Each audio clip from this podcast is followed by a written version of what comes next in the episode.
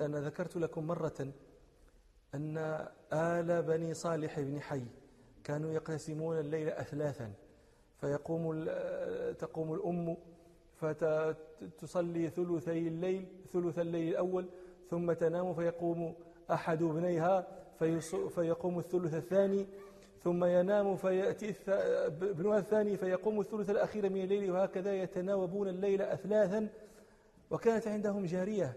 تخلقت في أخلاق أسيادها. ثم احتاج الناس احتاج أصحابها إلى ثمنها فباعوها من ناس لم يكن دأبهم دأب الأولين. وهي تحسب أن الناس كلهم كمثل من فارقت. فلما جاء وقت قيامها إذا بها ترى السبات والسكون في البيت فقامت تدق على القوم قوموا للصلاة. فهم سألوها أذن الصبح. فقالت أولا تقومون حتى يؤذن الصبح؟ ثم قالت يا ابن حي ردني إليك فقد بعتني إلى قوم سوء لا يصلون حتى يؤذن الصبح. لكن هنا قد يرد إيراد. يرد علينا ما صح عن أبي بكر رضي الله عنه أنه كان ينام كان يوتر قبل أن ينام. ومن أوتر قبل أن ينام فالظاهر من أمره أنه أن قيام الليل هذا. روى وقد تقدم لنا في هذه المجالس المباركة أن أبا بكر رضي الله عنه كان يقول كان يوتر إذا إذا أراد أن يأوي إلى فراشه أوتر. وقد روى ابن خزيمة عن أبي قتادة رضي الله عنه أن رسول الله صلى الله عليه وسلم سأل أبا بكر متى توتر؟ قال إذا أردت أن أنام. ويرد علينا أن أبا هريرة رضي الله عنه صح عنه مثل ذلك. فقد روى الشيخان عن أبي هريرة رضي الله عنه قال أوصاني خليلي صلى الله عليه وسلم بثلاث أن أوتر بصيام ثلاثة أيام من كل شهر وركعتي الضحى وأن أوتر قبل أن أنام. وفي وقد روى محمد بن الحسن صاحب أبي حنيفة في موطئه والبيهقي عن أبي هريرة رضي الله عنه قال إذا أردت أن أنام صليت خمس ركعات فإن قمت من الليل صليت مثنى مثنى وإن أصبحت أصبحت على وتر. فهل يجوز أن يقال إن أبا بكر وأبا هريرة إذا ناما فلم يستيقظا حتى يصبحا أنهما يكونان خبيثي النفس كسلانين؟ الجواب لا يجوز أن يقال هذا. فكيف نجيب عن هذا الإيراد؟ نجيب أن هذا إنما يقال في حق من نام ولا نية له في قيام الليل ولم يتقدم له صلاة نافلة بعد صلاة العشاء. هذا الذي يصدق عليه هذا هذا الحديث. أما الذي صلى نفلا بعد العشاء أو نام وله نية في قيام الليل فهذا لا يتنزل عليه هذا الحديث. ويدل ذلك ما رواه مالك وغيره عن عائشة رضي الله عنها أن رسول الله صلى الله عليه وسلم قال ما من امرئ يكون له صلاة بليل يغلبه عليها نوم إلا كتب الله له أجر صلاته وكان نومه عليه صدقة. وهذا هو الظن بأبي بكر وأبي هريرة أنهما ينامان لكنهما وإن أوترا لم يمنعهما وترهما في أول الليل عن قيام آخره. وهذا صريح قول أبي بكر إن قمت صليت مثنى مثنى وإن أصبحت أصبحت على وتر. نعم. فإن صلى على هذا الذي ذكرنا قيام الليل أصبح نشيطا آه، طيب النفس.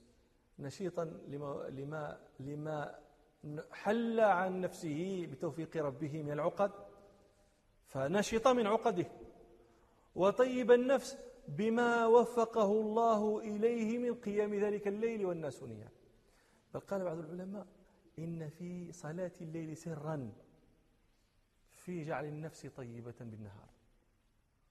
ولهذا يقول ربنا إن ناشئة الليل هي أشد وطئا وأقوى مقيلا وفي قراءة هي أشد وطاء وأقوى مقيلا. ناشئة الليل قيام الليل صلاة الليل أشد وطاء للقلب من صلاة النهار. فيكون اللسان أشد مواطأة للقلب منه في صلاة النهار. ولذلك وردت أحاديث كثيرة جدا في الحث على هذه الشعيرة رواه مسلم في الصحيح. عن أبي هريرة رضي الله عنه أن رسول الله صلى الله عليه وسلم قال أفضل الصيام بعد رمضان شهر الله المحرم وأفضل الصلاة بعد الفريضة صلاة الليل. وروى الطبراني في معجمه الكبير عن عبد الله بن عمرو بن العاص رضي الله عنهما أن رسول الله صلى الله عليه وسلم قال في الجنة غرف يرى باطنها من ظاهرها وظاهرها من باطنها. فقال أبو مالك الأشعري, الأشعري رضي الله عنه لمن هي يا رسول الله؟ قال صلى الله عليه وسلم لمن أطاب الكلام وأطعم الطعام وبات قائما والناس نيام وروى مسلم في صحيحه عن جابر بن عبد الله رضي الله عنهما أن رسول الله صلى الله عليه وسلم قال إن في الليل لساعة لا يوافقها رجل مسلم يسأل الله خيرا من أمر الدنيا والآخرة إلا أعطاه الله إياه وذلك كل ليلة.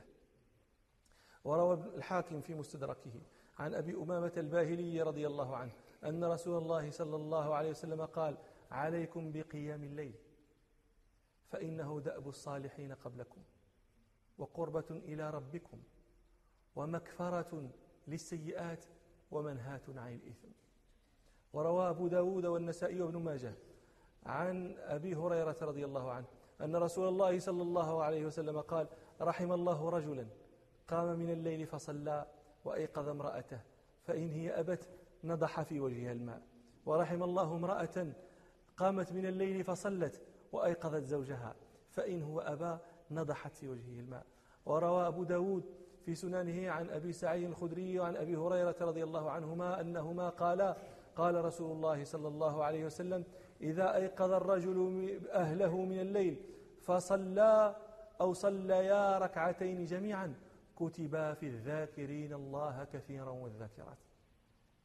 وروى الطبراني في معجمه الأوسط عن سهل بن سعد الساعدي رضي الله عنه قال جاء جبريل إلى رسول الله صلى الله عليه وسلم فقال له يا محمد عش ما شئت فإنك ميت وأحبب من شئت واعمل ما شئت فإنك مجزي به.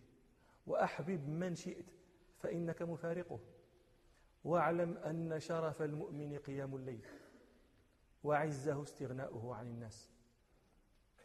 و آه، البيهقي في السنن عن ابن عباس رضي الله عنهما قال قال رسول الله صلى الله عليه وسلم أشراف أمتي حملة القرآن وأصحاب الليل.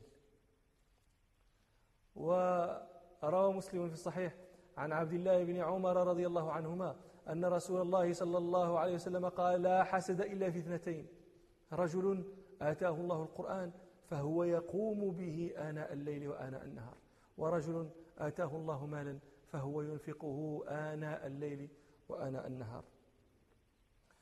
وروى أبو داود في السنن عن عبد الله بن عمرو بن العاص رضي الله عنهما أن رسول الله صلى الله عليه وسلم قال من قام بعشر آيات لم يكتب من الغافلين. ومن قام بمئة آية كتب من القانتين. ومن قام بألف آية كتب من المقنطرين. أي الذين يقنطر لهم الأجر. أنا والأحاديث في هذا المعنى كثيرة جدا. وأنا كثرت لكم من ذكرها لتعلموا نفاسة قدر هذه الشعيرة التي أتحفنا الله بها. فنسأل الله أن يوفقنا لها ويجعلنا من أصحاب الليل.